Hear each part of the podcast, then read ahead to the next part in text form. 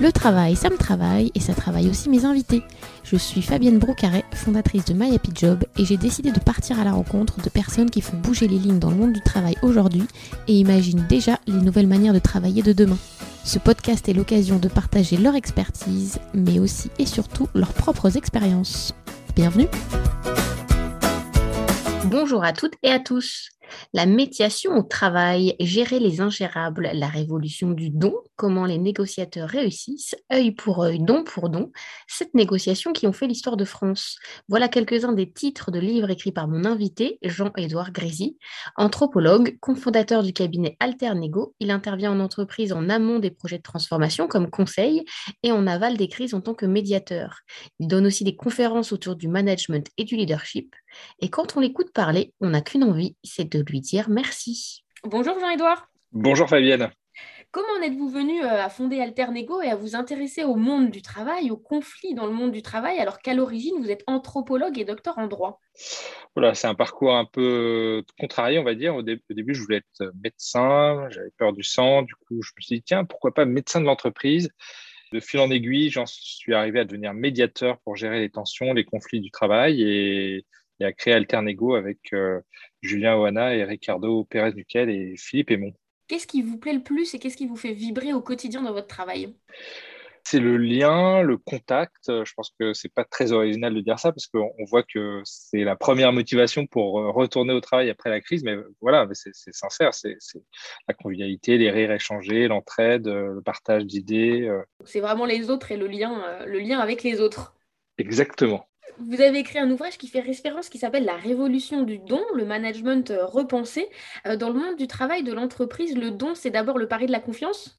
Oui, j'ai eu, cette chance de pouvoir écrire avec Alain Caillé, qui est euh, sociologue et qui travaille sur effectivement ce, ce sujet depuis plus de 30 ans.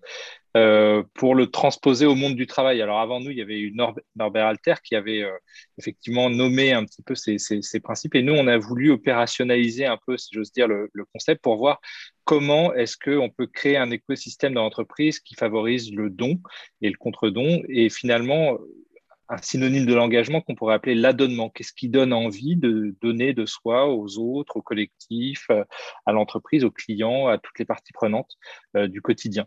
Et évidemment, ça, ça ne se décrète pas et c'est ce qui est passionnant et c'est le lien finalement avec mes études anthropologiques parce que c'est cette dimension informelle, intangible, organique qui nécessite une observation participative pour bien comprendre comment ça fonctionne. Et pourquoi le don est essentiel euh, dans le monde du travail bah, pour que ça se passe bien, pour que les relations soient, soient bonnes et qu'on s'épanouisse aussi au travail? Bah, Ce que nous disait Marcel Mauss, le père de l'ethnologie scientifique française, qui a écrit un essai mondialement célèbre en 1925, l'essai sur le don, c'est que c'est le, le roc sur lequel la société est fondée. C'est l'essence du lien social. Donc, c'est ce qui est constitutif de nos liens. Et sans lien, forcément, bah, il n'y a pas cette confiance euh, que l'on cherche, cette possibilité de collaborer au quotidien, de générer de l'entraide, partage d'idées, de moments aussi de soupape de ventilation par rapport aux émotions qu'on a pu charger, positives ou négatives, dans, une journée. Et c'est ce qui fait qu'on a un sentiment d'appartenance, de bien-être du quotidien. D'ailleurs, quand on fait du débriefing de situations euh, de RPS, de situations euh, de souffrance au travail, et que les choses se sont bien passées en termes de prévention, j'ai noté que la, première chose qu'on entend, c'est d'habitude, il arrive toujours à l'heure. Et là, j'ai pu noter qu'il avait un retard. Ça m'a inquiété, donc émotion, et j'en ai fait quelque chose. Et ce d'habitude, en fait, bah, ça veut dire qu'on se connaît bien les uns les autres. Je sais que lui, il est toujours à l'heure, je sais que lui, il fait toujours un boulot impeccable, je sais que lui, au contraire, il est un peu brouillon, mais euh, il vient toujours déjeuner avec nous, je sais que, etc., etc.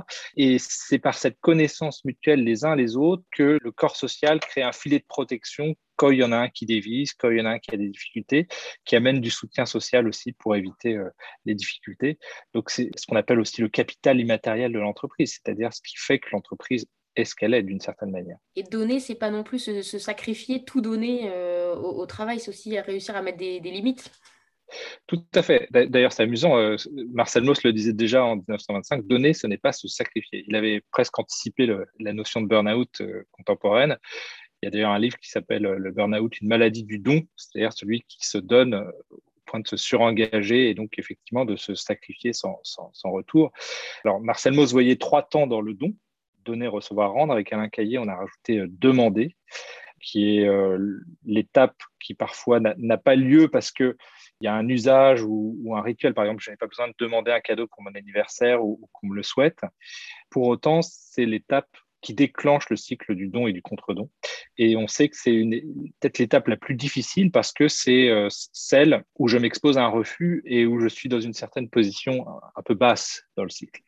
Et on s'aperçoit que, par exemple, plus de 52% des managers en France n'osent pas demander de l'aide quand ils sont en difficulté, ce qui est une catastrophe, évidemment, en termes bah, pour eux-mêmes, et puis aussi en termes d'exemplarité vis-à-vis du collectif, parce qu'on sait bien que euh, il y, a cette belle phrase qui dit Ose demander, tu seras surpris de recevoir. Ce n'est qu'en demandant finalement qu'on peut euh, obtenir l'aide dont on a besoin, euh, les services euh, qui nous seront utiles et, quelque part provoquer sa chance. Et donner, ce n'est pas non plus négocier. On arrive là en, fin d'année. Quelles seraient les, clés pour un ou deux préceptes clés d'une bonne négociation? À quoi il faut vraiment faire attention?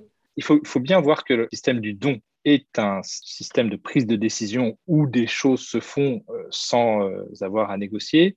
Il y a deux différences fondamentales entre le don et la négociation, qui est une autre forme d'échange. C'est que le don est inconditionnel. Quand je donne quelque chose, je ne sais pas si j'aurai quelque chose en retour. L'amour, la confiance, le respect sont inconditionnels. C'est un pari de confiance. Et la deuxième chose, c'est que dans le don, dans la mesure où euh, le lien importe plus que le bien, que l'objet de l'échange, eh bien, on ne quantifie pas. C'est-à-dire, quand on rend un service, on ne dit pas j'y ai passé trois heures, on cache l'étiquette du prix d'un cadeau, etc. La négociation, c'est l'inverse. C'est-à-dire que la négociation, c'est conditionnel. Hein. Le plus grand principe en négociation, c'est pas de concession sans contrepartie.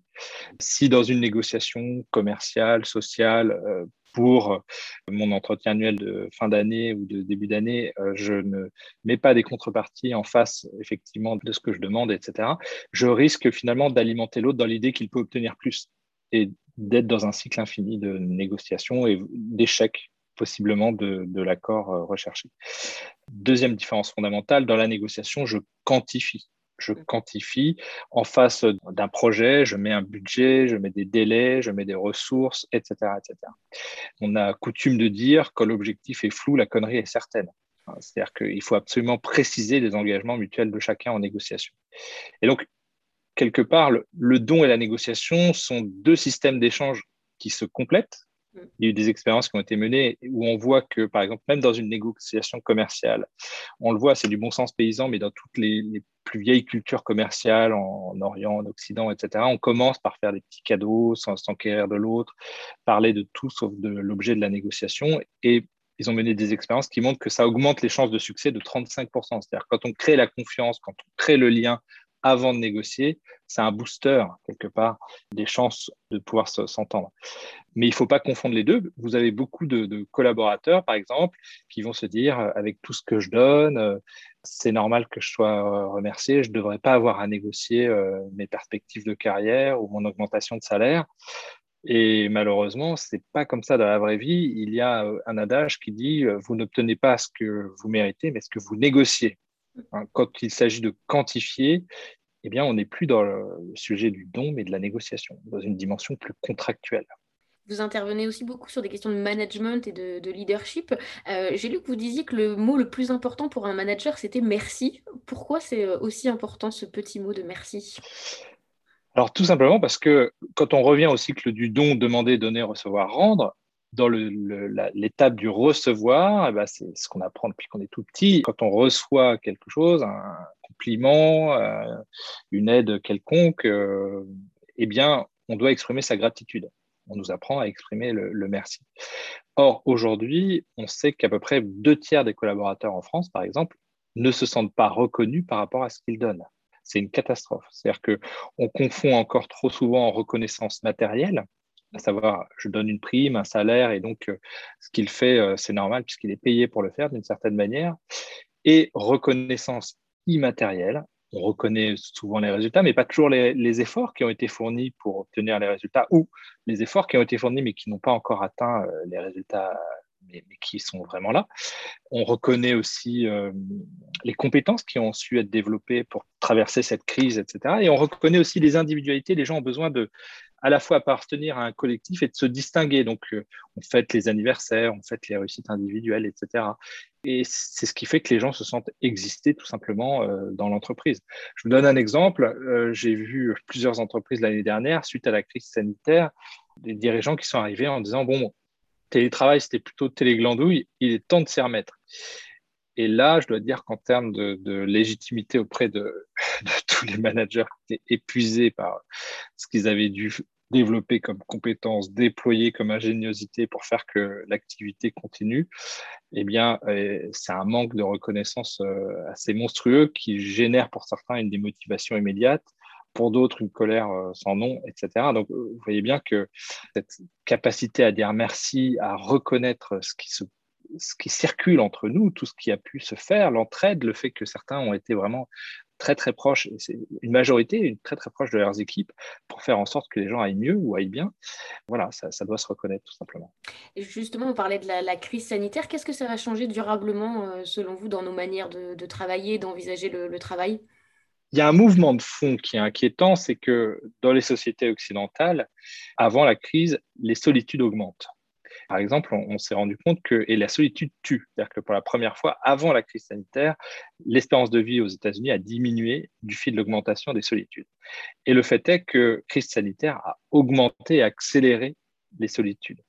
Le lien social, c'est quelque chose qui est immuable dans l'humanité, ça nécessite une certaine proximité, une forme de friction, de frottement, de temps présentiel. Les apéros Zoom, etc., c'était sympa, mais ça, ça, va deux minutes. Une vraie relation, ça se réchauffe au, coin d'un feu, d'une machine à café, euh, c'est impromptu, c'est du rire euh, du comique de situation, etc. Je suis un petit peu inquiet parce que je m'aperçois que on enchaîne les, réunions vidéo, visio, et que le bon sens qui consistait à faire un petit tour de table préalable, euh, à boire un café après la réunion, etc., où on peut aussi échanger sur les contrariétés qui ont pu se produire parce que j'ai mal compris, mal interprété ou mal vécu telle situation ou inversement partager un événement heureux, eh ben, quand même, sont beaucoup moins, moins forts à distance. Pour vous donner un exemple, j'ai observé que dans ma pratique de médiateur, la conflictualité a considérablement augmenté à travers la crise sanitaire. Cette informalité sert à quelque chose. Les gens ont peur de leur agressivité en général quand il y a du conflit et des tensions qui montent. Et donc, ils ont besoin de le déverser au fur et à mesure parce que passer un certain stade, c'est comme le vase se remplit, se remplit. Alors, j'ai, découvert une nouvelle expression, le corona bug. C'est-à-dire que là, tout d'un coup, paf, il se voit et là, il y a un pétage de plomb alors qu'avant, il, il, déversait au fur et à mesure.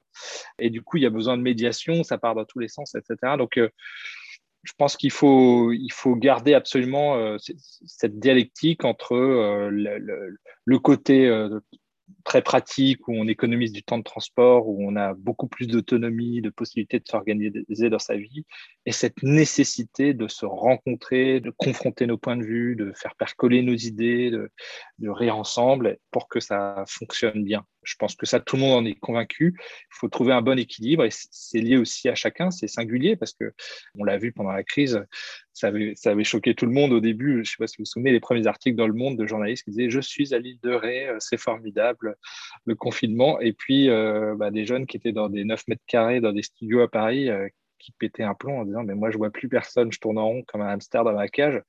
Qu'est-ce qu'il y a de formidable là-dedans? On n'est pas tous à la même enseigne et il faut absolument être garant de cette capacité à nouer nos liens et, à entretenir ces liens et à restaurer ces liens quand ils s'usent ou se délitent.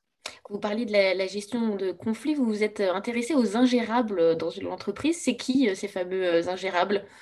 C'est un titre qui a été proposé par l'éditeur et qui, est assez projectif parce que quand on parle de conflit, beaucoup se disent moi, oh, moi j'ai pas de conflit, c'est mon entourage éventuellement qui a des conflits avec moi et, on a tendance à mettre des étiquettes très rapidement sur son entourage sans accorder le bénéfice du doute.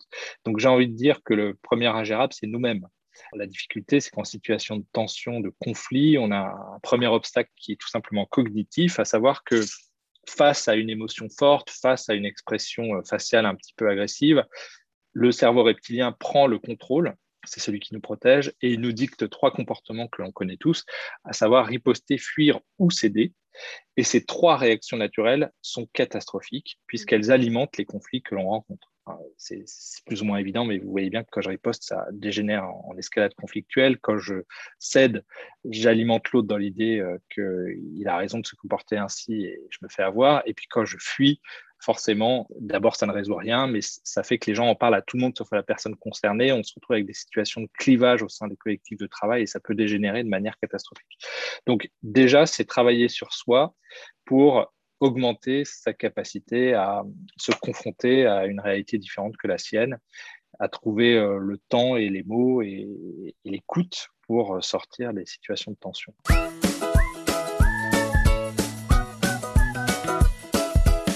Démarrer la deuxième partie de ce podcast, quel est le métier que vous rêviez de faire euh, enfant? Ah bah, j'ai plusieurs métiers. Euh, le premier, je crois que c'était éboueur, parce que j'aime bien trouver des, objets un peu insolites, visiblement. Ensuite, euh, je disais médecin. Je déteste en fait l'ambiance euh, voilà, et les odeurs de l'hôpital. Donc, finalement, je me, je me, sens bien dans le métier de médiateur, même si c'est beaucoup de charges émotionnelles qu'on doit arriver à canaliser, et au début, c'était pas simple puisque j'étais tout bloqué du dos quand je faisais une médiation. Maintenant, c'est bon. Je, prends assez de recul. Avec, euh, ça fait plus de 20 ans que je fais ça, donc euh, ça va.